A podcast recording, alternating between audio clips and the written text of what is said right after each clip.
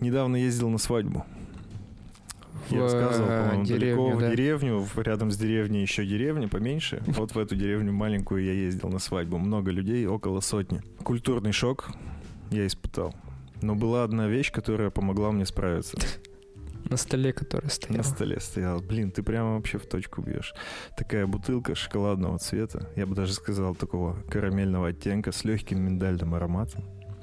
В деревне. Представил, в деревне. Да, да, да, да, да. Но бутылка с этикеточкой такой криво наклеенной. Но знаешь, что на этикетке очень четко было нарисовано? Звезды. Те самые звезды. Их было пять штук. Ровно столько Само же, собой. сколько нужно поставить нашему подкасту на той площадке, где ты нас слушаешь. Спасибо. Спасибо.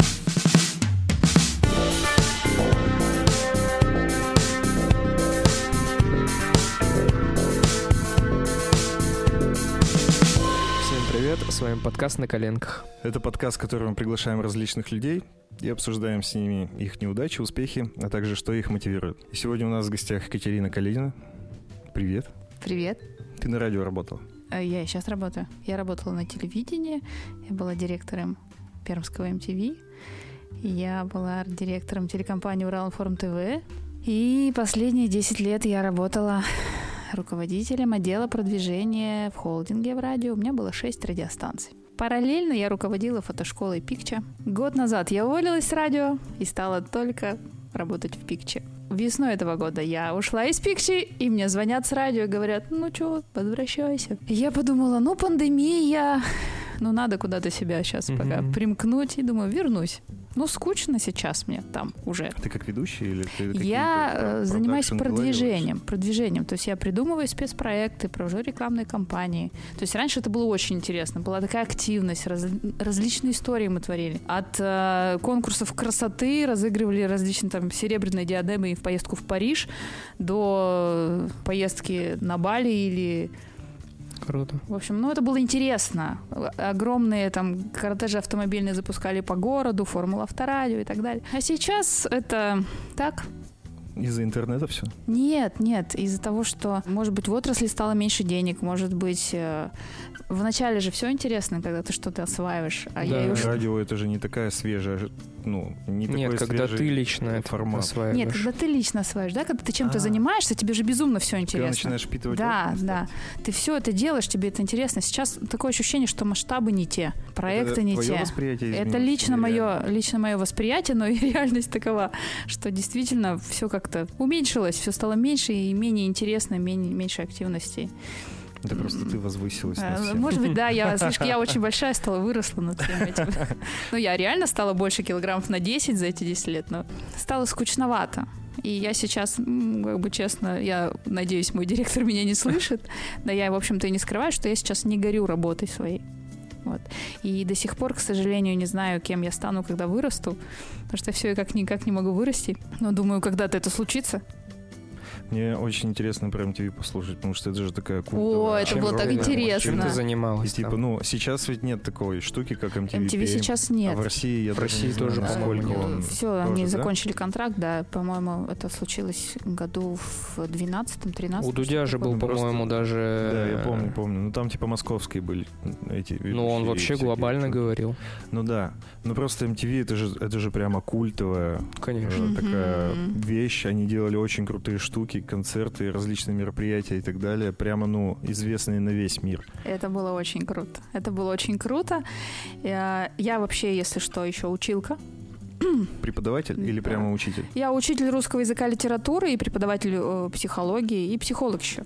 Я еще, наверное. У меня потом Фантазер? будут вопросы о том, когда ты все успеваешь делать, но, наверное, тебе постоянно это А, мне очень часто это говорят. Меня часто об этом спрашивают. Э, Обычно я отвечала так. Я не сплю. Вот. Сейчас я сплю. Сейчас я много сплю, я меньше работаю, я Потому много ты сплю. уже все умеешь. Ну, может быть, мне уже что-то становится не очень интересно, мне так как раньше. Так вот, я была училкой, мой муж был военный, и после университета мы уехали в город Канск. Это не там, где Канские фестивали проходят, это другой город, Это Канск. где-то, где-то далеко. Это Красноярский край, это У, Сибирь, там холодно. Мои впечатления о городе Канск такие. Летом очень жарко, зимой очень холодно, осень и зима длятся неделю. То есть снег, льет неделю дождь, выросла трава. Потом трава зеленая, неделю дождь, все опало, выпал снег. А, Прекрасная реально погода. настолько все резко континентальный климат, резко у нас же умеренный, а там резко континентальный, поэтому такая история. Одно из моих ярких впечатлений а, Новый год 2000 Мы все из разных городов. Это он у меня в Киушник, ракетчик. Выходим В местном, в Пермском? да, Киеве Пермский, Пермский в Киев заканчивал. Выходим каждые 12 часов по местному времени тех ребят, из какого города они приехали, отмечать Новый год и запускать вверх фейерверк. И вот какой-то из очередных запусканий фейерверка случилось в 5 часов утра. На улице, чтобы вы понимали, где-то минус 50. Жесть. А, ну, мы, в общем-то, утепленные девчонки. Момент следующий. Мы выходим из подъезда, пока ребята запускают фейерверк. У меня в руках бокал с шампанским. За буквально несколько мгновений шампанское превращается в ледышку, ну, то есть покрывается сверху корочкой льда, а мои губы просто прилипают к стакану. Знаете, как язык на морозе прилипает, качельки. Помните, да, такое чувство? Ну, благодаря тому, что был хороший слой помады, я не все губы оставила на стакане. В общем, Канск чудесный город. Очень мне понравился. Первое, что мы сделали, когда закончился контракт, Уехали. Уехали. свалили оттуда. Долго вы там прожили? Пять лет. О, так это вообще целая жизнь, мне кажется. Это целая жизнь, и поэтому, когда мы вернулись обратно, у меня было ощущение, что я должна пятилетку за три года сдать. И А что... Ты все пять лет работала учителем русского языка и литературы? Я там сходила в декретный отпуск параллельно Мгм. и была учителем русского языка и литературы, и там я работала на радио. Вот мое первое, мое первое знакомство Это у с тебя радио. как в формате хобби было? А там Это- вообще радио местного какого-то? Там было э, радио 5, местная радиостанция. Я в декретном отпуске, мне нужно выходить в школу, мне не хочется. И я вижу бегущую строку по телеку. Требуется звукорежиссер. Я такая, хм, что такое звукорежиссер? Ну, Интернета нет. Да? Компьютер стационарный появился у нас, ну вот, примерно в это же время. Телефоны мобильные — это 2003 год. Ну, в общем, ты с домашнего звонишь на их домашний, грубо говоря. Да, я говорю, возьмите меня на собеседование. Мне говорят, приходите. И я такая мужу говорю, что такое звукорежиссер? Он говорит, ну, а там написано хорошее знание компьютера. Он говорит, «Э, знаешь, что такое солитер? Я такая, нет, он говорит, игрушка такая в компьютере, карты раскладывать. Это то, что А. тебе пригодится. Да, это говорит то, что ты должна знать. Я такая, ладно. С чувством собственного достоинства и знанием солитера я прихожу в редакцию и говорю, я звукорежиссером хочу у вас быть. Надо мной, конечно, похихикали, сказали, ну, какой из вас девушка звукорежиссер? А вот ведущим мы вас возьмем. Я такая, ура! Ничего себе. Это же так здорово. То есть вакансия была звукорежиссера, Она была уже. всегда не хватает. А, причем, говорит, где вы были? То мы летом искали ведущих. И я говорю, знаете, я летом, видимо, телевизор не смотрел. Меня взяли ведущим, у меня была своя программа, она Там порог называлась... вхождения какой-то Да, вообще был? Мне вот Тебя это взяли интересно. как? Вот просто так? А я без вам объясню. А, это город Канск. Чтобы вы понимали, как там Это говорят. все объясняет в целом. Там, там говорят вот так вот, они рот совершенно не открывают, А, ну, и у них вот, вот очень такой вот примерно говор. А я из э, средней полосы России, для них практически как московский диктор. И они меня без конкурса сразу же, То есть это, заходи. это как пермский X5 еще. Да, да. Все, я понял. В целом понятно. И я вела программу «Модная минутка». Мне нужно было к ней готовиться. Интернета не было, еще раз говорю. Да, это 2003 год. По журналам. Да, я ходила по магазинам, скупала модные журналы, тратила свои учительские деньги. На работу я в школу тоже вышла. И э, изучая статьи в журнале, готовила какие-то программы, какие-то редакционные материалы, записывала это, приходила в студию. И программа выходила в записи. У меня даже остались две или три программки где-то в электронном виде. Да, да, да. Это так, это так забавно.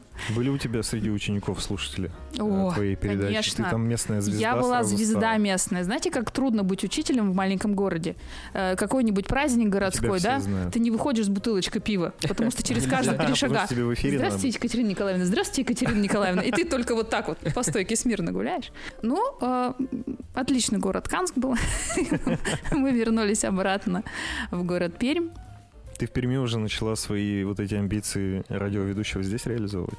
А я в Перми не была радиоведущим. Ну, понятно, ну, то есть Да. у тебя же опыт какой-то остался. Что ты первым делом сделала, когда приехала сюда? Я начала искать работу, поскольку я учитель русской литературы и психолог, соответственно, я искала в этой сфере. А, Мы приехали с мужем, мы снимали комнату, комнату за 1200, это 2004 год. Мне предлагали работу с зарплатой в месяц за 1250. Серьезно? Да. Ну, и это говорили, нормальная зарплата это была? для сферы сложно, учителя и психолога, это была, ну, средняя по больнице. И мне говорили, потерпи немножечко, ты к нам приходи, мы тебя очень хотим. Ты вот потерпишь годик, а через год мы тебя в администрацию пристроим. Я такая, как вы представляете себе годик без еды? Я, Ну конечно, да. потерплю, но мне же нужно как-то жить, ребенок маленький, двухлетний. И а, у меня был знакомый, мой хороший друг, знакомый с детства, он работал э, на телевидении Уралинформ ТВ коммерческим директором тогда. А я ему позвонила, говорю, Слава, привет. Я ищу работу, да, я в Перми. Он говорит, приходи. И взяли меня, чтобы вы понимали, менеджером по продажам телекомпании Урал Информ ТВ. Звонить в компании и предлагать э, Да. размещение Да. рекламы. Да? На тот момент Урал Информ ТВ это была ну, одна из самых низкорейтинговых телекомпаний, как, впрочем, и Как и сейчас. сейчас. Да простят меня коллеги. Ничего особенно не изменилось, да. А, я прихожу, э, как мне потом рассказывали мои коллеги-друзья, что ты пришла, и мы сразу же поняли, училка. Я смотрю на фотографии тех лет и думаю, «Пф, точно училка. Очки, прическа, юбочка, То есть в целом пиджачок. тебя веш внешний вид полностью да, выдавал. такая училка. И я говорю, что нужно делать? Мне говорят, открываешь справочник желтой страницы, ищешь по списку, что тебе подходит, и звонишь. У меня были такие. Отстой. Я открываю справочник, звоню и говорю, здравствуйте, это Уралинформ ТВ. Они мне говорят, да идите нах, Уралинформ ТВ. Все по 3000 раз. Я складу трубку и сижу вот так вот с крокодилями слезами и понимаю, я Катя, у меня два высших образования, и меня только что послали нахер. А, Это мое было первое знакомство с работой. Потом, э, кстати, отличная история. И я вас попрошу меня останавливать, потому что у меня этих историй из разных отраслей столько, что на один подкаст не хватит. Ходила история у нас в отделе. Я работаю месяц, наверное. За первый месяц я заработала 48 копеек. Я сейчас помню свою зарплату. Я продала одну бегущую строчку. Лучше бы учителем работал. Да, я тоже так подумала. Причем у меня не было оклада, потому что это был испытательный срок. Я заработала 48 копеек. Ходила такая у нас история в отделе. Девчонки одни работают. Они говорят, слушай, тут маньяк у нас есть. Он звонит все время, как-то дышит и странно в трубке звуки какие-то издает. Ты с ним не разговаривай. Я говорю, ну ладно, окей. А, и тут в офисе нет никого, звонит телефон. Я тебе говорю, алло, Ранфрум ТВ, здравствуйте, и слышу маньяк. И он пытается, что есть мне сказать. Вот Я А пытаюсь, а просто. я же психолог, я же должна людей слушать. Я пытаюсь понять, что он хочет сказать. И тут я понимаю, что он мучительно пытается сказать, что ему реклама нужна. И я говорю, а где вы находитесь? И оказывается, что он буквально в двух кварталах от нас находится. Директор Лукойла. Ну, видимо, нет. Я говорю, я сейчас к вам приду. А Я учительница в пиджачке, такая, все, я, значит, лето на каблучочках прибежала к нему. Оказалось, что это компания, которая занимается ну, как бы мы сейчас это назвали честным отъемом денег у населения, они продавали некий БАД под названием спирулан. Ну, это то есть, когда все это зарождалось. Да. Первые БАДы. Да, да, да, да, да. Значит, там какие-то водоросли и так далее. А у дяденьки, видимо, была операция на горле, а, и он, ну, плохо говорил, непонятно было, не слышно, и, может быть, инсульт, еще что-то. Но по губам, в принципе, можно было прочитать. Если очень внимательно на него смотреть, И, и при этом он занимался какими-то внешними коммуникациями. он был директором этой компании. Все делал сам. Ну, у него там были Один. какие-то помощники, но он сам принимал Просто решения. очень странно, что он не мог какому-то помощнику 2004 звонок. год. Всё равно- ну ладно. 2004 Ладно, равно год, и это БАДы, и это честный отъем денег у населения. И он не местный, он какой-то приезжий был. И вот он мне пытался объяснить, что ему нужна реклама. Я его поняла, расшифровала его намерение. И э, при плане тогда у менеджеров по продажам в месяц 50 тысяч рублей, он мне платил 65. И я через месяц стала топовым, Топовым менеджером по продажам. Понимаете? все потому, что людей слушать надо. Помнишь вторую зарплату сколько получил? Ну, Вот то есть вот... э, Вторая меня не шокировала, поэтому я не помню. А БАДы рекламировать это норм? Но в то время это было нормально. В общем-то, они сейчас... тоже. То есть это просто биологически активная добавка. Ну как? Ну, сейчас, наверное, больше расшифровывают. э, Тогда-то это все, наверное, завуалировано было. Сейчас люди научены просто горьким опытом. все Ну понимают уже, что это такое. Да. Тогда это было типа новшество. Ну, Ты знаешь, как циркониевые браслеты когда-то У меня дед покупал. Вот видишь, вот я об этом и говорю. Примерно то же самое что-то. Долго ты продажником проработала? А, я проработала продажником около года. Затем еще мне повезло очень сильно. Поступил еще один невнятный звонок, правда, из Москвы уже. Там И- тоже джекпот какой-то. А, да, и тоже мужчина что-то хотел. Никто не понял, что он хотел, и не могли ему помочь, а я смогла. А это был чувак, который э, работал маркетологом в московской компании, которая продавала коктейли алкогольный Хуперс Хуч. Если вы помните, Я может быть, в вашем детстве была вообще. такая реклама. Апельсинка на шесте мультик. Раздевалась от кожурки. Или бананчик мультик раздевался от своей кожурки. Вот Я- реклама была Хуперс Хуч. Алкогольный Я своему коктейль. ребенку не показывал. На Ну, в самом общем, деле. да, не стоит. Э, Запрос был очень необычный. а Мы, в общем-то, телевидение, что мы рекламу размещаем просто и все. Чуваку нужно было провести серию вечеринок в городе с продажей этого алкоголя на этих вечеринках. И я почему-то, Вызвалась Подумала. Что я смогу это сделать. Вау. И на тот момент я совершила продажу на полмиллиона для телекомпании. Это был самый крупный контракт вообще в истории телекомпании. До То есть до этого наверное. было... Ну, нет. То есть до этого были контракты там максимальные на 150, там на 200 тысяч рублей. а То есть это организация мероприятий совместно с рекламой этих мероприятий, все. Да. Поскольку у нас не было специалиста, который бы этим полноценно занимался, то я почему-то подумала, что это входит в мои обязанности, и стала это делать. То есть я нашла ребят, которые организовывают вечеринки, я нашла людей, которые занимались э, выездной продажей алкоголя. На тот момент 6 человек на город Пермь имело лицензию на выездную торговлю алкоголем. Я нашла этого человека, я нашла людей, которые организовывают вечеринки, соответственно, рекламная кампания, спонсоры и так далее. Вот, у нас появлялись спонсоры, которые давали нам телефоны, и, в общем, я это называла быдлопати. Раз в два месяца в течение года у меня было быдлопати на 5000 человек. А, А где это все проходило? в разных местах. Вот самое большое было на Островского, где сейчас суперстрой, рядом с Радугой. Вот это красное Мгм. здание. О, круто. Вот там не было ничего, было просто Там- пустое пространство. И мы там делали вот эти тусы. Быдлопати. По периметру стояли столики, на них стоял этот коктейль Хуперс Хуч. А, Чувак выпивал, как, ну, забирал коктейль, отрывал крышечку от коктейля, ну, вот это колечко, менял его на билетик. У билетика отрывная штучка такая была. Это же надо было все придумать, да? Вот скажите мне сейчас, и я скажу, нет, это невозможно. Отрывал вот этот вот маленький хвостик у билетика, Это приносил мне. лотерея какая-то была. Да, клал в барабан, мы вот так это все крутили, и потом э, в конце вечеринки э, три человека выигрывали Nokia 3310. О, Это было вау, просто это очень было Восторг. круто. Да, ну ты пришел просто потусить, бухнуть, еще и с телефоном ушел обратно. С вечеринки мы снимали видеосюжет о том, как все колбасятся и так далее. И в какой-то момент клубы того времени начали заказывать нам MTV сюжеты со своих вечеринок. До этого не было такой истории. а ты уже в MTV была? А я была еще менеджером, но прошло вот практически год, и руководство телекомпании э, говорит мне, Катя, а хочешь быть директором MTV? Э, Я говорю, «Э, хочу. Подожди, они с менеджера по продаже тебе сразу Да. закинули Мне сказали, а напиши бизнес-план. И я такая, «О, Давай. хорошо. Я пошла в библиотеку. Подруге говорю, мне нужны книги. Она говорит, есть у меня библиотека для слепых. Ты приходишь туда и берешь там книги. Типа бизнес-план для чайников или что-то э, такое? Нет, просто знакомые были только в библиотеке для в доме слепых. Я А прихожу в эту библиотеку. Нет, там нормальные книги, как оказалось, тоже есть, потому что я правда переживала, что там только этот язык для Щупать слепых. надо было. Вот. В общем, я взяла в этой библиотеке пачку книг по экономике. У сестры тоже были книги по экономике, обложилась книгами по экономике и написала, как мне казалось тогда, неплохой бизнес-план развития телеканала. Сейчас как думаешь? Я через год на него посмотрела, похихикала и поняла, что мне бонусом просто предложили эту должность. Не за бизнес-план, конечно, а за то, что была организована такая движуха. Тогда зачем этот бизнес-план? Ну, э, Ну, Ну, не, а- не просто же так тебя брать. Конечно, конечно. Ну, чтобы я ценность-то тоже чувствовала должности. Окей. И через год мне предложили стать директором MTV. У нас была редакция.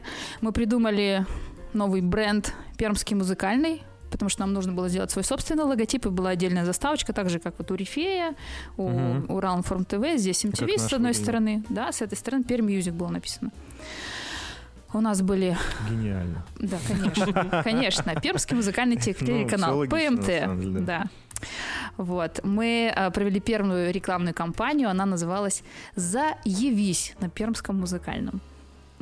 Я очень долго, опять же, Креатив. чтобы, чтобы вы понимали, креатив доказывала- это льется. 2005 год уже. Ладно, Четвертый, пятый. И как раз после нас пошла рекламная кампания у какого-то магазина «Зашубись». Потом была рекламная кампания «М-видео сосу за копейки».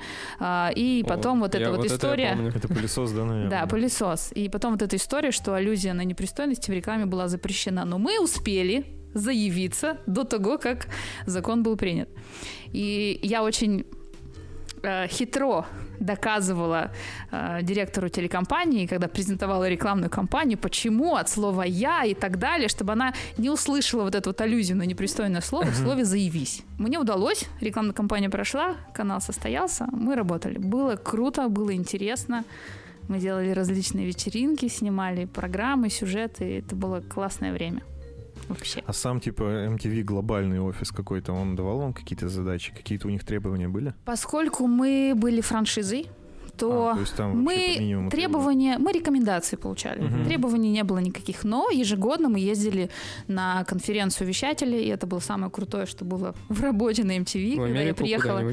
В Америку нет. Мы один раз ездили на Кубу, но я не попала туда, Эх. потому что муж у меня был военный, и пять лет э, Ты не выездная. я была не выездной.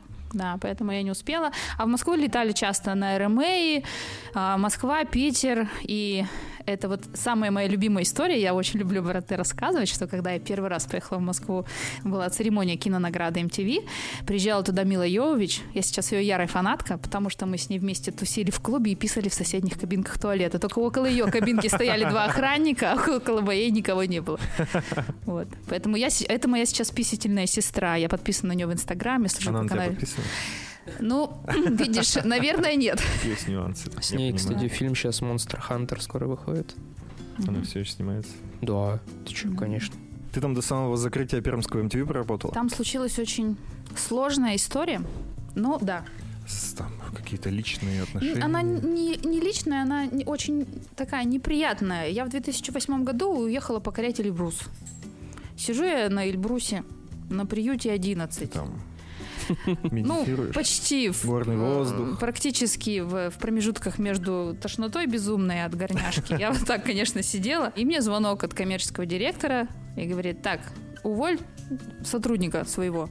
У меня была диджей, э, Люба Виджей Бактерия у нее было сценическое имя. Говорит, уволь Ну, бактерию. это, уже, это еще 2008 год. это Еще 2008. 2008. Ну, просто Мы школу всегда- закончили, кстати, 9 класс в этом году. Е. У виджеев такие, ну, конечно, никнеймы постоянно были крутые. Я думаю, они сейчас такие же. Да, Ну, заводные. окей, а за что? А, без объяснений пока было. Ну, я на Эльбрусе, я как могу это сделать? Мне пришлось спуститься с Эльбруса сначала, потом уже разбираться в этих историях. В общем, там а, компания хотела немножечко схитрить при помощи сотрудников, а сотрудник оказался хитрее этой компании, и он, преследуя свои интересы, обхитрил компанию. В итоге компания осталась не у дела, говорит, уволь этого сотрудника. А сотрудник оказался еще хитрее, он подготовился к этой истории. И в итоге дошло до судебного разбирательства, когда а, мы ходили в суд, и я должна была э, подтверждать, работает этот сотрудник или не работает. Ну, то есть с ней как будто бы не продлили трудовой договор, она не подписала его, но вышла на работу и сняла сюжет информационный. И по факту, если она вышла 1 сентября на работу и сняла информационный сюжет, автоматически договор с ней считается пролонгированным. Я же говорю, хитрая девочка была. Хитро.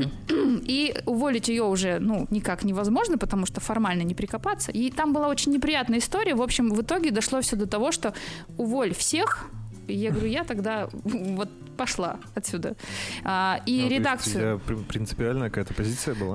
Уволь всех, набери новых. И я говорю, я больше не хочу. Получается, ушли все, и, и ты тоже. Ну, я просто мы закрыли редакцию. А, и все, MTV, э, MTV как канал существовал, там была реклама, но не было пермских программ. В 2008 году осенью мы закрыли редакцию. Я сказала, что я больше не хочу, потому что я, а, и ты, наверное, знаешь мою эту фразу, я сотрудников как бусинки на ниточку собираю. Я очень трепетно отношусь к подбору персонала. Мне То важно. есть тебе именно команда Мне важна. была команда важна, я их очень долго всех собирала. И я, у, работая на радио, потом часть команды MTV-шной перетащила обратно к себе. То есть людей вокруг себя хороших держу. Редакции MTV не стало. Ну, я перешла в должность арт-директора телекомпании Уралинформ ТВ, где мне было очень Опять. скучно. То есть ты вернулась. Ну, я, в общем-то, другой должности, но в целом... я была в этой же компании, просто занималась другим делом. У нас у, у Уралинформ ТВ было два телеканала А вы Уралинформ все в ТВ одном где-то здании находились? А, Да, у нас была одна редакция. понял, как это все устроено у вас. Вот. И получается, что я осталась там еще на год. Мне было скучно и грустно. И это уже был десятый год, декабрь, кризис. И мне, в общем, очень корректно сказали, знаешь, Кать, мы, наверное, после Нового года не сможем тебе платить зарплату. Поэтому если у тебя... если есть что, иди. мы тебя не держим, но объективно, мы просто тебя поставим перед фактом, что мы тебе такую зарплату платить не будем. Ну, может, там в два раза меньше или еще что-то. И я сказала спасибо До свидания. и ушла. И ушла, и очень благополучно вошла в другой холдинг, заниматься, по сути, тем же самым, только радио. То есть тоже продвижение, организация, только радио. На каком радио ты работала? Оно Сейчас это, наз- да, сейчас это называется ГПМ Радио Холдинг, там 6 радиостанций. ГПМ. Газпром Медиа. А, О, Так, так получилось. Сразу уже, да. ГПМ как-то не, неприветливо. Да. Газпром Медиа. Тогда мы назывались ВКПМ, Вещательная корпорация Профмедиа. А, у нас была радиостанция Авторадио, КМФМ тогда была. Затем при мне открылось радио Energy, затем мы открыли Юмор ФМ, затем мы открыли Шансон. я помню, была еще какая-то радиостанция, там бомбочка такая, помните? Нарисована была. Есть такая бомбочка DFM, Динамит ФМ. Да, Это да. не мы. Не это вы? другой холдинг. А потом мы КМФМ, а вот мы КМФМ поменяли на шансон, а у нас было радио Романтика, мы его поменяли на Comedy. И потом еще у нас появилась детская. В итоге я пришла на... Поменяли это как? У вас типа остается станция, но вы полностью меняете Ну, формат. частота остается. Частота остается, Частота, да. да, а трансляция уже идет другой радиостанции. В общем, пришла я, по сути, на одну, на две радиостанции, а сейчас их шесть. И вот идут разговоры, что, может быть, еще одну присоединить, но это секрет.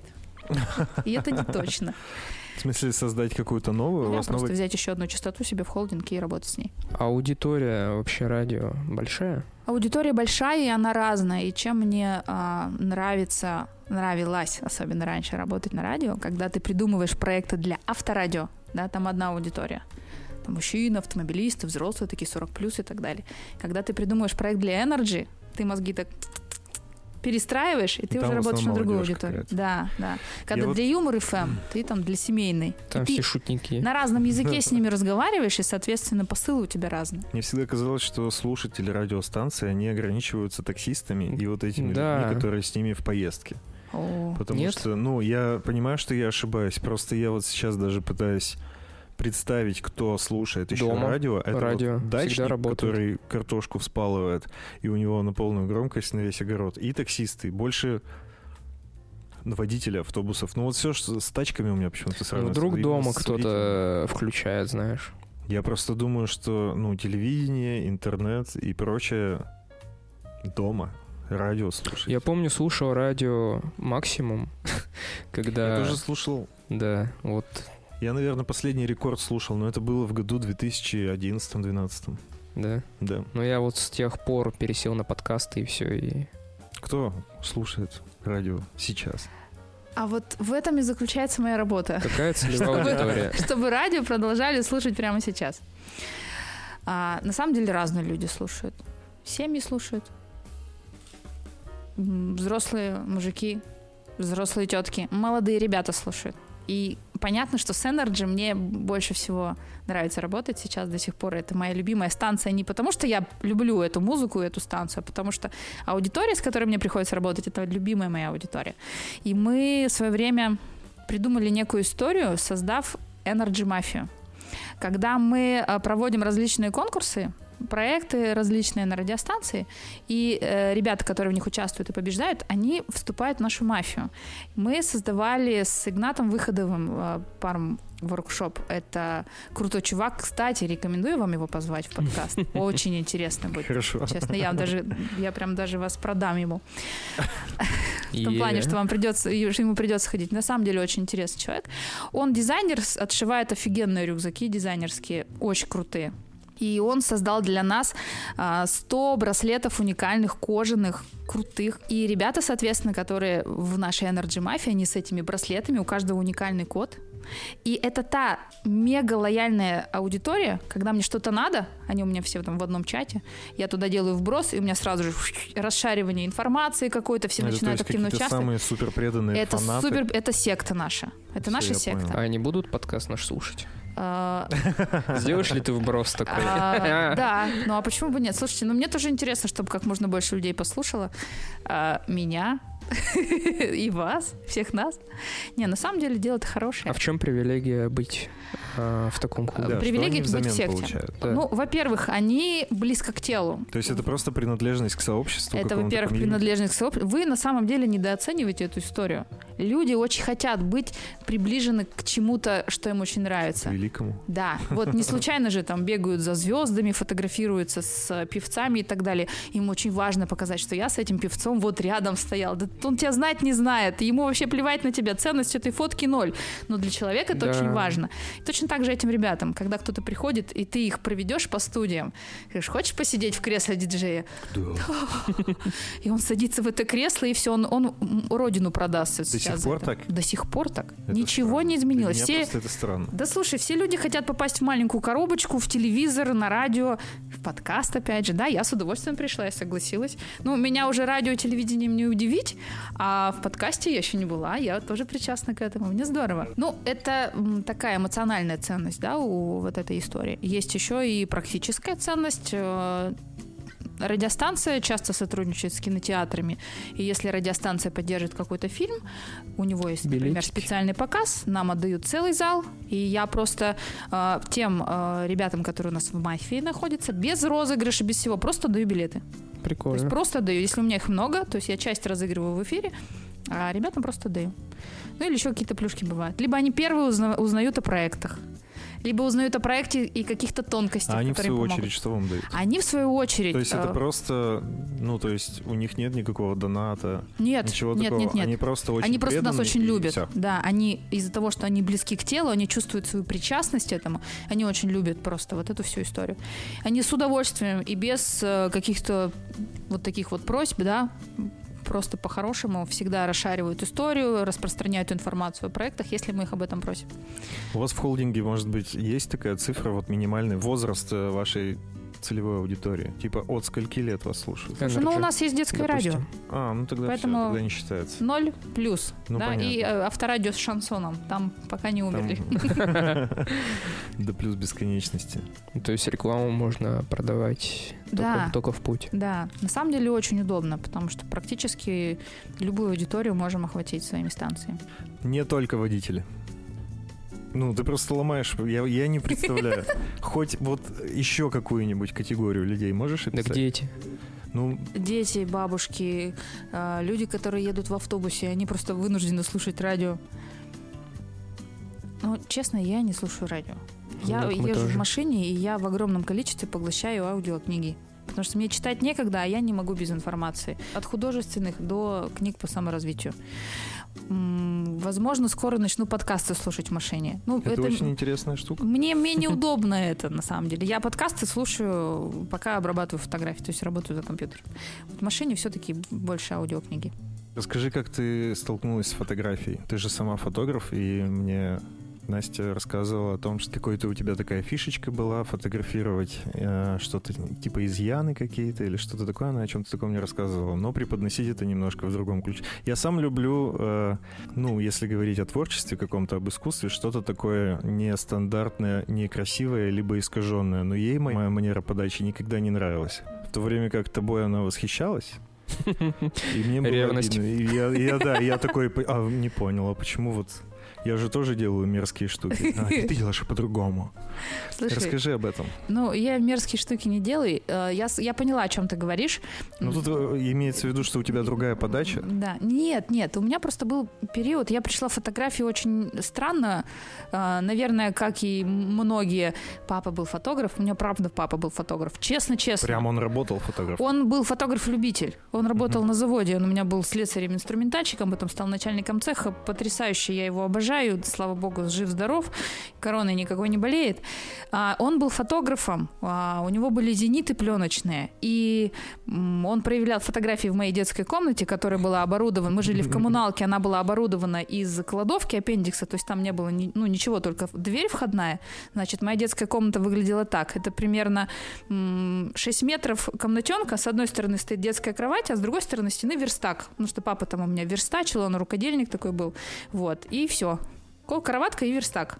И в этой комнате, поскольку там не было окон, мы проявляли фотографии. И Была вот я вам- красная подсветка. да, такая. я вам честно скажу, это такой восторг. Это вот мне до 6 лет, потому что мне было лет, наверное, 7-8, мы переехали в другую квартиру. То есть я ребенок, и когда ты берешь, он мне объяснял весь этот процесс. Конечно, я его на уровне детском запоминала, ну, не могу сейчас рассказать всю технологию аналоговой печати, я этим сейчас не увлекаюсь. Но это такое невероятное удовольствие от открытия, когда ты берешь белый лист бумаги, кладешь его в ванночку с проявителем, и, проявляется. там проявляется. Это же чудо какое-то. Мне кажется, Да. сейчас за такое шоу можно прямо деньги брать смело. Конечно. вообще, И проявлять э, фотки, чтобы люди смотрели. Ну, и фоткать их и проявлять. Да, да, да. Это Я думаю, что классно. есть такие умельцы. Ну, может быть, денег еще не берут за это, но может кто-то скоро Вот придумает. сейчас, да. Да, И- сейчас послушают. И это было очень здорово, и мне всегда нравилась фотография. А, в 2008 году, когда я поехал на Эльбрус, у меня был а, фотоаппарат мыльница, какой-то там Nikon Coolpix. Я сижу на Чигете. Чигет — это гора перед, перед Эльбрусом. Погода чудесная. На Чигете такой желтенький кустик с цветами, а там вдалеке двуглавый Эльбрус. Я думаю, так, я сейчас фотографирую, чтобы у меня кустик был на переднем плане такой, а там дальше Эльбрус, но это скотина, в смысле Nikon Cool- Coolpix, снимал что угодно, только не то, что я хотела. Ну, то есть вот на Фокус чё не попало, ловился. типа. фокусировался, куда попало, какая-то была ерунда. Знаете, что я подумала? Как Мне нужен Масянь, мне нужна фотик. зеркалка.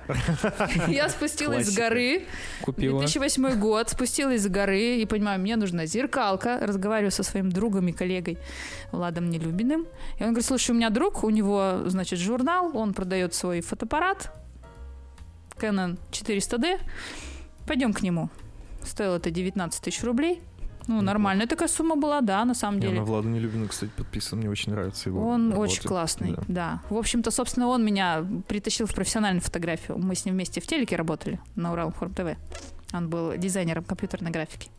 Поэтому мы с ним много лет уже дружим. И я купил фотоаппарат, и я прям практически целый год бегала по полям, фоткала паучков. Он же так классно приближает, там же все волосинки как- видно. Как графомания прямо была какая-то. Или, Ну, или ты пыталась выстраивать что-то? Да, слушай, я, мне казалось, я гениальна уже с самого начала. Мне кажется, всем, кто берет зеркалку и делает пару шотов, кажется, что, господи, я великий фотограф. У Вообще. меня есть чуйка. Вообще, я просто помню, мы приехали на какой-то фестиваль Зов Пармы тогда еще он назывался, под Камгородом, там за Соликамском. А, Я снимала на режиме приоритет диафрагмы. Когда ты открываешь диафрагму, фиксируешь ее, а выдержку фотоаппарат подбирает сам. А, И там, значит, люди водили хоровод в старинных одеждах, а уже сумерки.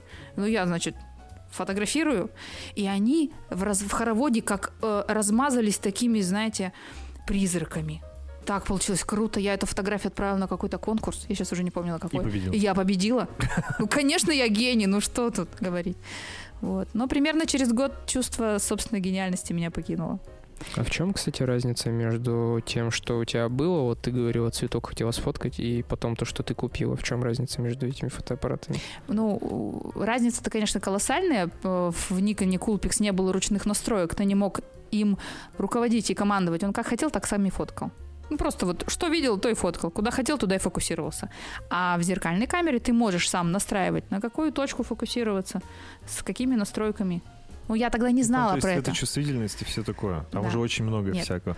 Я думаю, что Nikon Coolpix даже можно не сравнивать с камерой в телефоне, потому что она была явно Там уже можно хуже. настраивать точку, куда ты хочешь сфокусироваться Да, в да, да. телефоне. В Никоне Coolpix Там нельзя, нельзя, было. да, было нажать? Нет. То есть, грубо говоря, фо- фокуси- фокусировка вообще... Э, Он это сам по себе. Ну, куда попал, туда и попал. В общем, вот и я перестала чувствовать свою гениальность. И тут опять же спасибо Владу Нелюбину. Он говорит, пошли Начал учиться. погружать тебя в искусство. Он говорит, пошли учиться, науку. курсы там стоят 8 тысяч рублей. Я говорю, да, пошли, нет денег, только у меня. Звонит подруга и говорит, тут у меня подруга замуж выходит, надо свадьбу сфоткать. Я говорю, так э, Тебе так я же как бы не умею. Он говорит, да ладно, ты так здорово фотографируешь. Смотри, вон всех наших девчонок перефоткала. И я такая, ладно, 8 тысяч. 8 тысяч. Серьезно. Я сняла свадьбу за 8 тысяч. И курс Моя потом первая оплатила. коммерческая свадьба. Я сняла 8 свадьбу за 8 тысяч. Я отдала свадьбу на диски. Мне выдали деньги. Я их взяла и в этот же вечер Сразу отнесла на на курсы. Да. И начала учиться фотографии. Я почему-то так брезгливо отношусь к свадебным фотографам. Мне так это не нравится. Я уже сто раз, мне кажется, об этом говорил. Это как... Слушай, тут я на самом деле свадьбы не снимаю уже очень много лет. Ну, Я имею в виду, в принципе, есть просто ребята, у меня есть знакомые даже, которые, в принципе, позиционируют себя как свадебные фотографы. Да, и это, блин, ну много что, таких. это же... Ты же человек искусства, почему ты этим занимаешься? Так надо же ну, кушать. Кушать надо. Ну, такое чувство, будто ты только кушаешь. Нет, Ну, кушаешь. я, это просто мое мышление такое. Я считаю, что художник, он должен быть голодный. Ой. Чтобы у него всегда была мотивация. Голодный имеется в виду не, не бедный, а голодный до типа чего-то, что-то сделать постоянно. Можно же Когда несколько инстаграмов раз вести. в месяц фоткаешь свадьбы, а это всегда одно и то же. Там только лица меняются и немножко одежда. Но одежда тоже примерно одинакова. И декорации. Локация Слушай, меняется. ну если ты раз в месяц фоткаешь свадьбу, то ты хреновый фотограф. Ну, Ну, нормальный свадебный фотограф нормально фоткает свадьбу, у него денег полно, и он может себе позволить зимой, например, особо не работать, когда нет свадеб, и как раз вот творить. Уехать какой-то на природу. ремесленник получается. А вот, ну, тут нет искусства. Слушай, а ну что тогда для тебя искусство фотографии? Ну, не знаю. Вот э, Евгений Демшин, ты знаком с ним? Да. Он мне писал летом еще, или не летом, в начале весны, еще до пандемии. Он хотел делать выставку, у него была классная идея, как мне показалось, классная идея. А, Там что-то типа смешения вот индустриальных каких-то частей города с природой. Он Мгм. выезжал на какие-то локации, в лес, а, и фоткал там э, предметы интерьера, которые там находятся очень давно и уже поросли там мхом Мгм. и так далее. Он это делал на рассвете и приглашал меня в качестве звукорежиссера, ну, чтобы я записал атмосферу и Мгм. на выставке, чтобы вот это звуковое сопровождение было. Круто. Я подумал, прикольно, вот это и можно назвать искусством. А чем он еще занимается? Свадьбы тоже фоткает, делает фотки, может? делает фотосессии. Мне это не нравится, но... Ну, блин, Но помимо этого, у него есть собственный проект, ему самому интересно что-то делать. И, ну, это... Ну так вот, можно же быть это классно. свадебным Я вот про этот фотографом. голод, про то, что типа самому что-то делать, какие-то штуки, которые тебе кажутся интересными, там без спонсоров, без денег, просто я хочу сделать, у меня есть идея, я хочу ее реализовать, и ты идешь делаешь. А не так, что ты размещаешь там типа объявление, выкладываешь сторис, я готов, у меня вот свободная дата на свадьбу, 23 февраля.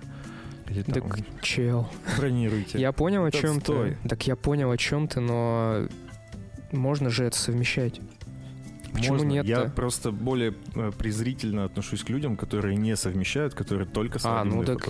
Я так так и говори, а то и как будто ты Всё. всех свадебных... Как будто вот если ты свадебный фотограф, ну Не, еще если чем-то ты фоткаешь занимаешься... свадьбы, все, у тебя сразу минус 3 балла точно. Минус. Сразу минус 3 балла. От Тимофея. Ну, это, это мое восприятие. Я не как-то так. Очень интересно слушать рассуждения о фотографии Не свадебных фотограф. фотографов, не фотографов. На самом деле, я без пренебрежения, правда говорю, реально очень интересно, как у меня это полно просто этих знакомых фотографов, видеографов и прочих, и они все разные. И у, всех тоже взгляды разные на эти штуки. Но вот я бы хотел, коммерческих я кстати, прям не- попробовать. Давно мечтаю. Заняться фотографией? Да, ну просто хочется вести Инстаграм какой-нибудь красивый. Но не могу придумать Концепцию. ну, концепцию, да. У меня просто друг есть знакомый, у него 10-11 тысяч а, подписчиков в Инстаграме, и у него там все скомпоновано так, что у него сначала здание, потом пейзаж, потом здание, и все вот такое геометрическое, красивое. Я прям любуюсь, капец. Кайфуешь? Да, и я также хочу что-нибудь такое прям прекрасное. Я просто дизайнер, да, дизайнер. Я думаю, тебе в целом с точки зрения человека визуально прокачанного, насмотренного, будет намного проще делать что-то реально крутое. Так вот, надо просто, Отключить Просто внутреннего перфекциониста? наверное. Это тебе как коуч говорю. Так вот, и занялась я фотографией, и меня жутко перло, и мне все очень нравилось, и я стала а, достаточно успешным семейным фотографом. Все было очень круто, пока в какой-то момент меня не начало тошнить от счастливых семей.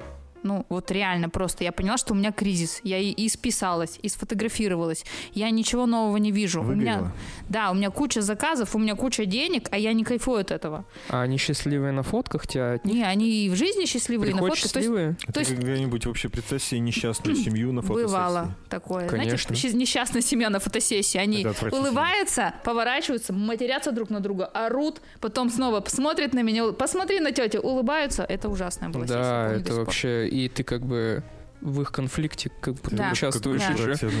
Да, это, очень это очень некомфортно. Ну, в общем, смысл такой, что я вдруг поняла, что все очень, вот как ты говоришь про свадьбу, да, то есть, по сути, та же свадебная история, я снимаю примерно одно и то же, люди ко мне идут за тем, чтобы увидеть себя счастливой семьей на фотографиях. У них это выходит, я им отдаю такой результат. Я поняла, что мне стало неинтересно вот совсем. И я пошла снова учиться в творческую мастерскую. И на одном из занятий, когда нам давали задание финальное, нужно было снять собственный проект, меня мастер спрашивает, ну ты, наверное, будешь снимать семейную историю? Я говорю, нет. Он говорит, а что? Я говорю, я хочу кровищу. И я поняла, что мне просто необходимо снять что-то, что будет антагонизмом вот этой счастливости, противоположно. противоположной совершенно. И я поняла, что я хочу снимать уродство. Мне дали на изучение японских фотографов, которые реально такой трешак снимали, что я смотрела и думаю, да, это то, что я хочу, вот это вот все. Я даже договорилась с балетом толстых, потому что у меня была идея, э, я хотела поснимать вот этих тучных женщин в гримерке, вот как они вот это все раздеваются, вот. Но когда дело дошло уже, собственно, до съемок, э, директор, который нынче оставил пост уже этого балета, сказал, что единственное условие, эти фотографии не должны увидеть свет. Ну, то есть их никто не должен увидеть. Ты их можешь снять, но просто никому не показывай. Ну, А зачем тогда Да. вот это вот все? Ну, то есть показать их мастеру, ну, наверное, да. Но я не знаю, как вы, конечно, ребят, я жутко тщеславный человек. Это один из моих больших грехов. Я его в себе осознаю, работаю над этим, ну, и отношусь к этому философски. Я понимаю, что, ну, ну, нет тогда. И я не снимала балет толстых. Но я снимала проект реально про кровищу. Там была такая интересная история. Была девушка, то есть идея проекта была в том, что когда ты рождаешь какое-то творческое свое дитя, неважно, что это картина, музыка, еще что-то, это для тебя как ребенок. Ты его рожаешь в муках, но потом наступает момент, когда тебе, когда тебе его нужно отпустить. Это вот фабула была моего проекта. Мы снимали в мастерской у дизайнера Оли Величко. А, Она резала ткань, она вся такая демоническая. Резала ткань. То есть я снимала фото и видео параллельно, то есть это был видеоролик и фотопроект. Она резала ткань, брызгала кровь. Мы покупали красную тушь, которая скотина не отмывалась вообще. А, Лилась кровь, и потом из-под ткани появилась маленькая девочка, которая вот вы как будто бы... ребенка? Это была ее племянница. А, Появилась девочка, которая вот была реально как кукла такая в интересных костюмах Олиных, и которая в итоге ушла. То есть Оля поплакала, и она ушла. То есть вот такая была история проекта. И вот что хочу сказать. Поснимав кровищу, меня отпустила. Я Сразу? поняла, вот, ну, не сразу же я поняла, что я завершила гештальт. Я сняла то, что вот не коммерческое, не попсовое, и поняла, что выход-то есть в эмоциональном выгорании. И я начала снимать то, что мне действительно нравится. Я стала отказываться от коммерческих съемок. Я практически в два раза уменьшила нагрузку в этом плане, потому что у меня все выходные были заняты коммерческими съемками, всем нужно было себя счастливых зимой, осенью, весной. Я перестала снимать в новогодних декорациях в студиях. Вот уже ну, года четыре как точно не снимаю. Я перестала снимать в осенних кленовых листьях. Уже года три как не снимаю. Я могу увести девушку в поле, раздеть ее, бросить в траву, вот так могу. А в листьях в осенних нет. И жизнь-то стала налаживаться. Денег, правда, стало меньше. Так ведь не в них вроде счастье. Ну, нет, конечно. Но, но с ними комфортно все равно. Хорошо, Да. приятно. Но, но не бедствую, честно. Не бедствую. Но вот если бы их стало больше, я бы была рада. Как тебя с пикчей жизни свела? Хочешь ли вообще об этом говорить? Слушай, Нормально? у меня э, от Пикси очень приятное воспоминание. Я благодарна тому периоду, который случился. Я философски отношусь к тому, что произошло дальше. Это мое решение. У нас есть такая школа лабораторий. И когда-то в 2014 году Сережа Челышев пригласил мою подругу туда преподавать. А я, как жутко тщеславный человек, и, в общем-то, на самом деле хорошая училка, Тоже сидела такая и говорила, блин, про себя, ну почему не я? И тогда у меня есть волшебный блокнотик, как, наверное, у каждой девочки. Я написала туда желание. Я хочу, чтобы меня пригласили преподавать фотошколу. О существовании других фотошкол в нашем городе я не знала. Для меня была только лаборатория одна. И буквально через месяц мне звонит э, Костя, э, хозяин будущей Пикчи, тогда это была фотошкола Лайк, и приглашает меня преподавать детский курс в его школе. Просто так? ну, преподавателем работать. Нет, позвал. А, позвал просто так. Ну, ему кто-то дал мои контакты. То есть вы были не знакомы? Мы были незнакомы. Я думаю, ну, вселенная. У меня Это, с ней, наверное, кстати, оптоволоконная связь у меня с ней. И надо очень правильно формулировать, потому что она прям буквально исполняет. Она, я просила в фотошколу, я получила фотошколу. Я же не уточнила название. И я стала преподавать в фотошколе «Лайк».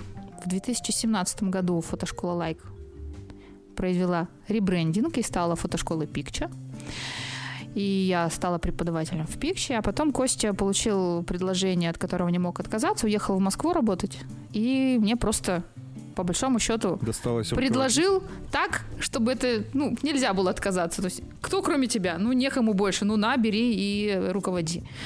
И, собственно, выстраивала пикчу я, получается, с нуля, потому что до этого было лайки, это было съемное помещение и набор группы набрали, выпустили, и потом в следующий раз набрали, а в пикче это был непрерывный процесс, большая команда, большое количество преподавателей, учеников, пространство, и это было очень круто. И я очень рада тому, что пикча случилось в моей жизни. И я совмещала это с радио. Ну вот все время до лета прошлого года, когда я с радио уволилась и стала только в пикче работать. Просто потому что Буквально на, на годик из радио ушла. я не буквально, а, ровно, ровно на годик. Я 1 июля написала заявление на увольнение 2019 года.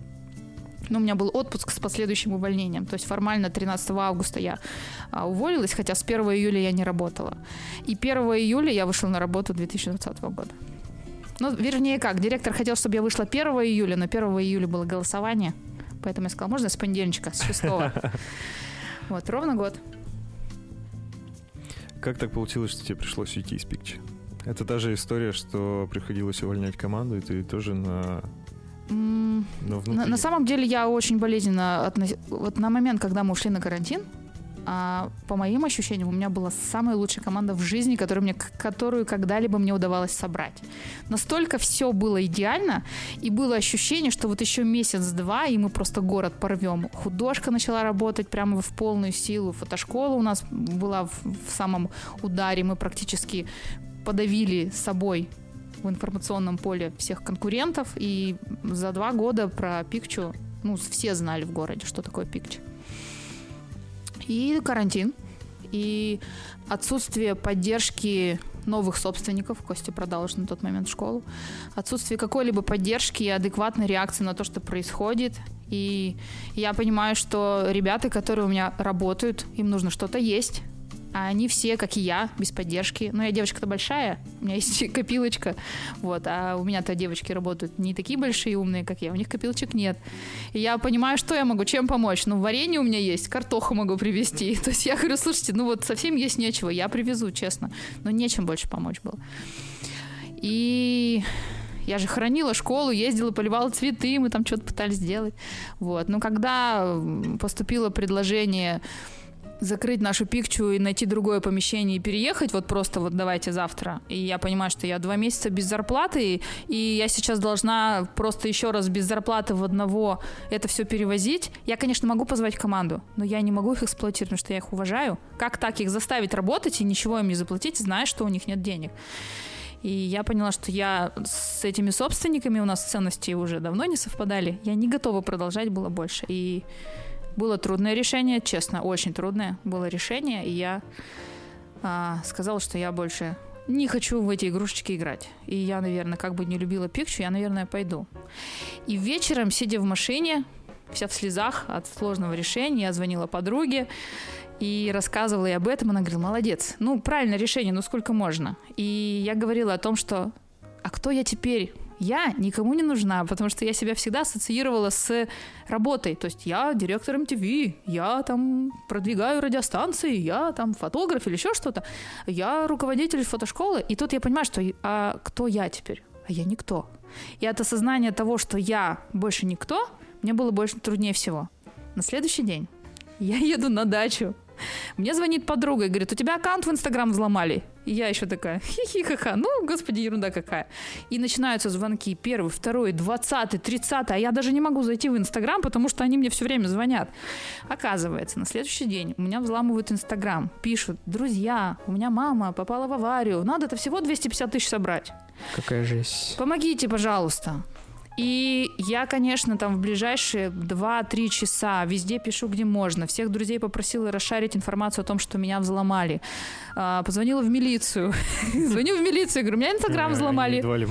Они говорят, а вы где находитесь? Я говорю, а я вот в Сылву еду. Они говорят, мы вас сейчас передадим в Сылвинское отделение милиции. Я говорю, так я Пермская. Они говорят, ну неважно, сейчас же вы в Сылве.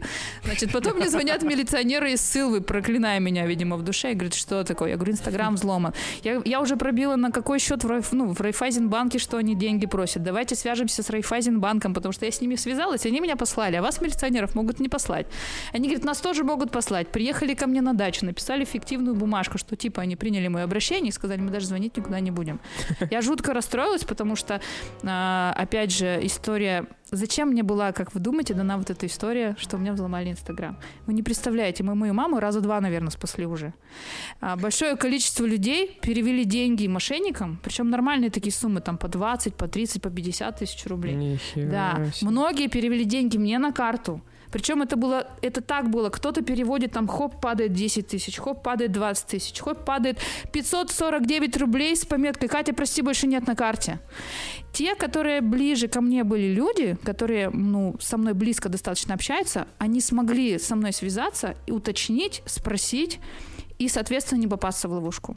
Люди, которые от меня достаточно далеко, например, у меня были несколько семей, которых я снимала лет семь назад, я уже, собственно, про них и забыла, потому что мы давно не виделись.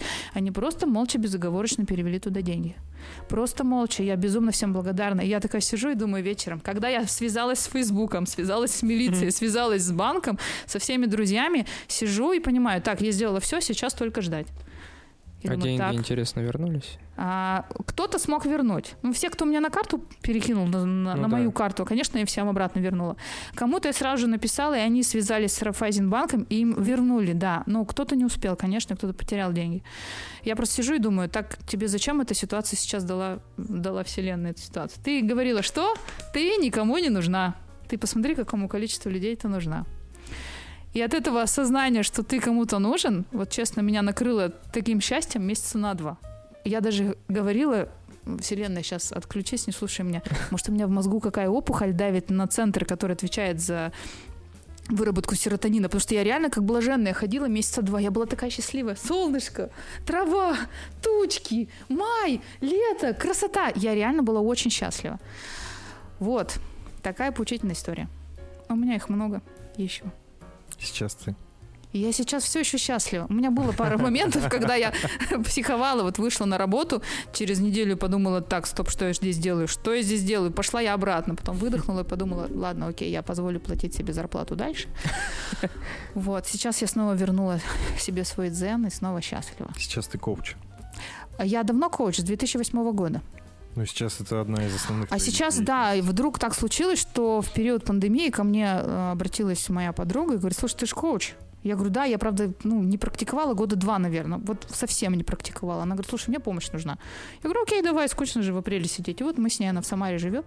Мы с ней по WhatsApp связывались. И я такая подумала, прикольно, это ж так здорово, мне ж так нравилось. Скинула клич по подругам. Говорю, девчонки, мне нужна практика.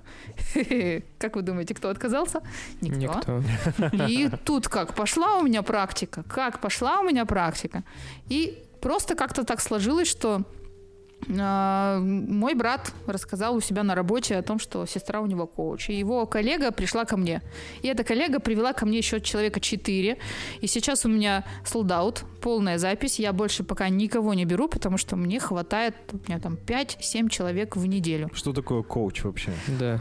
Ам, Это что-то типа тренер или учитель? Психолог. По большому счету, коуч — это направление психологии. Ну, хорошо, когда э, коуч еще и психолог. То есть я психолог, ну, по образованию, по, по базовому. То есть твоя задача именно замотивировать людей, М. сказать им, что они чего-то стоят? Здесь дело не в как? мотивации. Ты знаешь, э, я вообще гештальт-терапевт еще по образованию. Ну, тогда еще в те времена, пока э, жила в волшебном городе Канск, проходила специализацию. И чем мне понравился коучинг, я училась в 2008 году на коуча, тем, что Если, например, ну, та же гештальт-терапия, она обращается к прошлому травмирующему опыту, изучает, почему ты так сейчас реагируешь, а может быть, есть в прошлом кто-то, кто себя вел точно так же сейчас, как вот этот вот плохой дяденька. И давай мы с тем с прошлым поработаем, чтобы с этим плохим ты тоже научился работать по-другому. То коучинг, он про другое. Он задает, ну, есть такая определенная система сильных вопросов, он задает человеку такие вопросы, на которые, отвечая, человек сам находит решение, которые, опять же, приведут его к его цели. Какие вопросы, например? Или это секретные вопросы? Нет, это не секретный вопрос, это не волшебный вопрос, это обычные вопросы, просто технология есть определенное задавание вопросов. Ну, например, э, у коуча тоже есть коуч, и у меня есть свой коуч. И мне нужно было написать продолжение курса своего, у меня есть два курса по развитию творческого видения в фотографии. Там связь коучинга и фотографии. Можешь с этого начать, Саша. Да. И э, не шла вторая часть, мне почему-то не писалось, и я разговариваю со своим коучем. Говорит, ты знаешь, я поняла истину, у меня есть ответ на этот вопрос, почему у меня не пишется курс. Она говорит, почему? Я говорю, потому что я ленивая задница. И тут она мне задает сильный вопрос. Э, и как говорит она, знание того, что ты ленивая задница, помогает тебе двигаться к цели. И я такая, так никак. Так это я себе справочку выдала, что я ленивая задница, у меня лапки, я могу ничего не делать. То есть вот это и есть сильный вопрос. Когда коуч так ставит вопрос, он ставит его таким образом, что ты вдруг получаешь некий инсайт, осознание того, что ты, черт побери, ну, либо знаешь, куда идти, либо э, ты понимаешь, почему ты так себя ведешь. На самом деле, да, коучинг, ну, это и сильные вопросы, это и определенные техники, определенные методики, то есть, в общем-то, как в любой психотерапии. Только чем мне больше нравится коучинг, чем любой другой вид психотерапии, тем, что мы нацелены в будущее. Мы не работаем с прошлым опытом, который тебя травмировал, мы идем конкретно к цели. Единственное, что коуч с больными не работает, ну, если ты болен... Сколько больными? Ну, если у тебя диагноз. Если прям. у тебя есть расстройство личности, коучинг не работает с этим. Я отправлю к психотерапевту. Ну, либо сама возьмусь работать, да, если почувствую, что моих компетенций хватает, либо отправлю к другому профессионалу. Вообще, к коучу приходит человек, у которого в целом все норм, ну, есть какой-то затык, вот у него есть цели, и что-то не выходит. Мотивации нет. Ну, или еще нет мотивации, или еще чего-то. Или он говорит, я вроде понимаю, то есть у меня был, например, э, дядька, ну, несколько лет назад, он говорит, я дом, я бизнесмен крутой, я строю дом, что-то не строится, помоги, тетенька коуч, и давай разбираться. И выяснили, что просто он его не, строит, не строится у него дом, потому что у него нет для кого строить. А. Баба нужна ему. Ну все, mm-hmm. мы построили тактику, как ему найти женщину. Он нашел женщину, построил дом. Тиндер установить. То есть э, к тебе обращаются люди, которые не могут приблизиться к своей цели? На самом деле... Как правильно сформулировать вот усредненного твоего клиента? А, разные совершенно люди, и очень часто приходит человек без э, какого-то конкретного запроса. Потому что если у тебя есть конкретный запрос, считай, ты как алкоголик, да, признал проблему, уже половина решения. У тебя есть конкретный запрос, что тебе не так, ты уже, в принципе, можешь... достаточно просто чувствовать, что что-то не так. И, и большое быть. желание исправить это не так. Ну, ты можешь даже не знать свою проблему. Э, как правило, Просто люди... Мне не нравится так жить. Да, вот это, это, частый запрос, да. А, мы начинаем исследовать, что тебе не нравится и что ты хочешь. Очень часто человек понимает, что ему не нравится, но не знает, что он хочет. Это самая большая проблема. Когда я не знаю, что мне не нравится, я пытаюсь от этого избавиться, но я не могу куда-то прийти. Не, не на что заменить, получается. Да у меня нет цели, так ведь? А формирование цели тоже в твои задачи входит? А, не формирование, Поиск. а корректировка. Когда мы вот эти вот облака, чего я не хочу, убираем, мы видим, что мы хотим на самом деле. Это ведь как э, навигатор, да? Ты вот находишься в точке А, но ты здесь быть не хочешь а ты хочешь куда-то поехать. Но если ты не знаешь, куда ты хочешь поехать, да, и что будет твоей целью, что будет твоей идеальной жизнью, ты никогда туда не уедешь. Ты куда бы ни ехал, ты все равно туда не приедешь, потому что ты не знаешь финальную точку. Вот про это, наверное, коучинг. Здесь нету какого-то четкого понимания. Коуч — это твой тренер, это твой наставник, это твоя поддержка. Мы тут э, общались с, опять же, моей подругой, и она говорит, ты как луна. Я говорю, в смысле, такая же круглая? Спутник. Нет, она говорит, что ну, и я уже потом дальше развела эту мысль. Каждый человек, он солнышко или звезда. Коуч — луна. Я не даю советы, я не говорю, как жить, я просто отражаю тебе свой собственный свет. То есть ты светишь, но ты не видишь, что ты светишь. Тебе кажется, что ты бестолочь, не светящийся. Приходит коуч и говорит, ты крутой, ты солнышко, ты светишь, вот тебе твой свет. И отдает этот свет обратно, и человек чувствует постоянную поддержку. Сейчас, занимаясь этим, ты чувствуешь себя счастливой? Больше, чем когда-либо. Ну, Вот. То есть ты нашла свое место? А, вот это к вопросу в начале, когда мы говорили, я не знаю, кем хочу стать, когда вырасту. Я, наверное, опять же пришла к тому, от чего ушла. Я же училка. Мне нравится, ну, не то чтобы учить, да, наставлять. Да, моя, мне кажется, мое призвание, как мне кажется, это наставничество. Мне от этого очень э, комфортно, тепло, мне нравится. Мне нравится обратная реакция людей. Когда И у них получается. когда у них получается. Мне кажется, я даже больше радуюсь, когда у них получается, чем они сами. Например, приходит девушка а, в июле, рыдает, прям целый час плачет. Ну, на коуч-сессию. Все плохо, работа отвратительная, все бесит, забеременеть не могу, должно быть ЭКО, все сорвалось, это дурацкая пандемия. 10 октября у нас процедура. На работе повысили, с мужем все норм, и уже сделаны все, ну, все вот эти медицинские процедуры, операции, там, подготовка к тому, чтобы случилось ЭКО, там, 10 октября. То есть вот, Круто. вот, вот знаете, да, вот я хвастаюсь сейчас, сижу, но это правда очень круто. Я так радуюсь, когда у них получается. Бывают люди, у которых не получается. Есть у тебя такие персонажи, которым не удалось помочь? Вот у меня нет таких персонажей. Может быть, стопроцентный результат.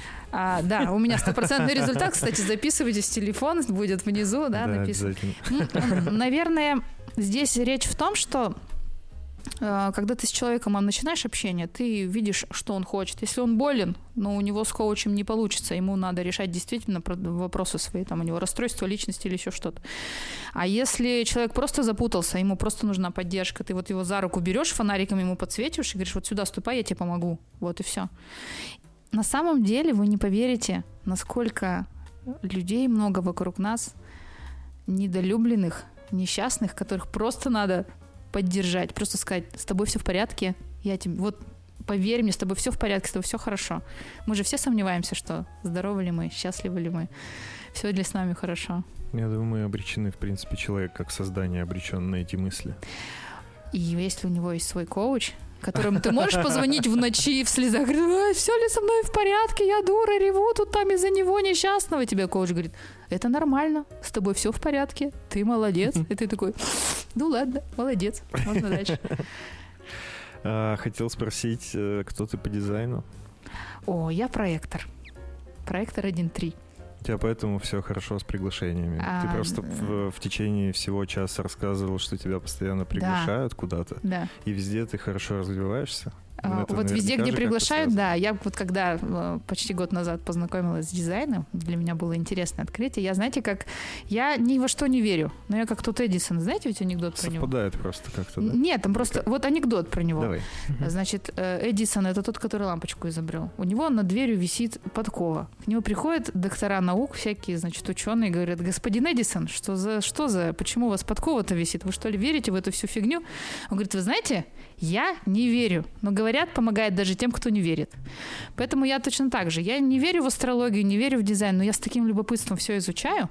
И если мне нравится, ну, пускай это будет правда. Если мне что-то не нравится, знаете, как гороскоп читаешь, значит, у стрельцов сегодня жопа. Ты думаешь, «Пф, видал я ваши гороскопы. А если там читаешь, стрельцам сегодня будет денежное поступление, любовь и все такое, ты думаешь, о, Если классно. реально будет денежное поступление, ты все равно э, параллель проведешь. Да. Обязательно. А, Я не верю в плохие предсказания. Только в хорошее. Да, я верю только в А в хорошие. гороскопах же только так и бывает. Там только хорошие пишут. Ну, иногда Не, пишут там плохое. бывает- там бывает плохое. Ну, я по радио только хорошее слышу. Это радио так просто настроено. Понятно. На успех. А как часто вообще надо... Как часто ты выбираешь сам? Это может быть раз в неделю, это может быть раз в две недели. Мы выбираем, например, э, это не, не терапия, где ты ходишь там 2-3 года, 5 лет к своему Ты уже по психотерапевту. своему самоощущению Да, как? то есть у нас есть задача, мы работаем, пока мы ее не решим. Иногда бывает достаточно 10 сессий, иногда бывает, вот мы недавно работали с девочкой, я такая прикинула, говорю, ну мне кажется, нам 5 с тобой хватит. Она говорит, окей, мы за 4 закончили. У меня есть люди, которые говорят, слушай, мы эту тему закончили, все, нам надо с тобой расставаться. И мне говорит Нет. человек, не надо, пожалуйста, а давай мы другой вопрос поисследуем. Я говорю, слушай, ну мы эту тему с тобой закрыли. А давай мы еще про работу поговорим. И вот люди приходят, и вот раз, вот, ну, например, завтра вечером будет снова встреча, и приходят, и приходят, и я понимаю, что людям не столько я конкретно, возможно, нужна, сколько вот это ощущение поддержки, потому что мы не получаем ее в другом месте где-то. Вот ко мне пришел мальчик и говорит, я говорю, ну что? Он говорит, мне тупо интересно. Вот тут тебе говорят, все ходят тебе, говорят, прикольно, я хочу просто позырить. Я говорю, ну давай. Мы с ним, я говорю, ну с чего, что ты хочешь? Он говорит, Он заревел, я... он не заревел. Он говорит, слушай, я хочу попросить повышение в зарплате, но я боюсь. Я говорю, почему? Ну, я боюсь, что меня уволят. Ну, типа, ты борзый такой, иди нахрен. И знаете, к чему мы в итоге договорились в конце сессии? Я говорю, слушай, вот я, ты пришел с запросом, что ты хочешь повышения, и ты боишься разговаривать с начальством. Но я услышала в течение там, ну, определенного разговора, что тебе очень одиноко, тебе нужна пара, тебе девушка нужна. Какой ты вопрос хочешь, чтобы мы поисследовали первый или второй? Знаете, что он сказал? Второй. Второй. Конечно. Поэтому мы все, ну, очень часто приходим как бы формально с одним запросом, а задача коуча выяснить, что на реально хочешь. Потому что если ты, у тебя есть один запрос, и он ложный, и ты к нему едешь, как вот в том навигаторе, да, ты не будешь удовлетворен, куда ты туда доедешь. И тебе будет казаться, что вроде все делал как, пла- ну, как правильно, как планировал, а что-то не так. Вот, а задача выяснить истинный запрос. Мы врем себе. Всем Конечно. и себе. Ну. А, ты хочешь о чем-то еще рассказать? Если тебе есть чем поделиться, Да. Слушай, у меня очень много есть чем поделиться, это не, не на час. Это дня на два. Так что, может быть, ты хочешь реализовать себя как подкастер, я могу тебе в этом помочь. о, прикольно, мне нравится. Ты меня приглашаешь? Коуч подкаст. На да. на есть деле- такое чувство, что да. На самом деле, я хочу тебе сказать, что я, ну, меня подкасты не увлекали. Я заинтересовалась ими, наверное, последние полгода. Мы с- делаем подкаст около полутора лет. Я начал слушать подкасты два месяца назад. И то я начал работать монтажером просто. Мне приходилось типа монтировать и слушать. И вот спустя какое-то время я уже начал сам вместо музыки там слушать или просто там, когда дома готовлю еду. Но это совсем недавно произошло. Вот, и у меня ведь недавно. Я не понимала, подкаст, чего слушай, как другие базарят, да я сама вот хорошо все делаю. И я вот сейчас поняла, что я вместо музыки за обработкой, я слушала аудиокниги, сейчас я четко поняла, аудиокниги я слушаю за рулем, потому что у меня отключается мозг, я отлично впитываю книгу и еду куда-то. А за обработкой я слушаю сейчас подкасты, много разных, это так интересно оказывается. И мне так хотелось посмотреть, как это все устроено. Мне очень нравится вот эта вот работа с голосом, плюс я пела раньше, и мне это безумно интересно. Хочу сейчас еще взять пару уроков по вокалу, чтобы в пении-то у меня нормально все.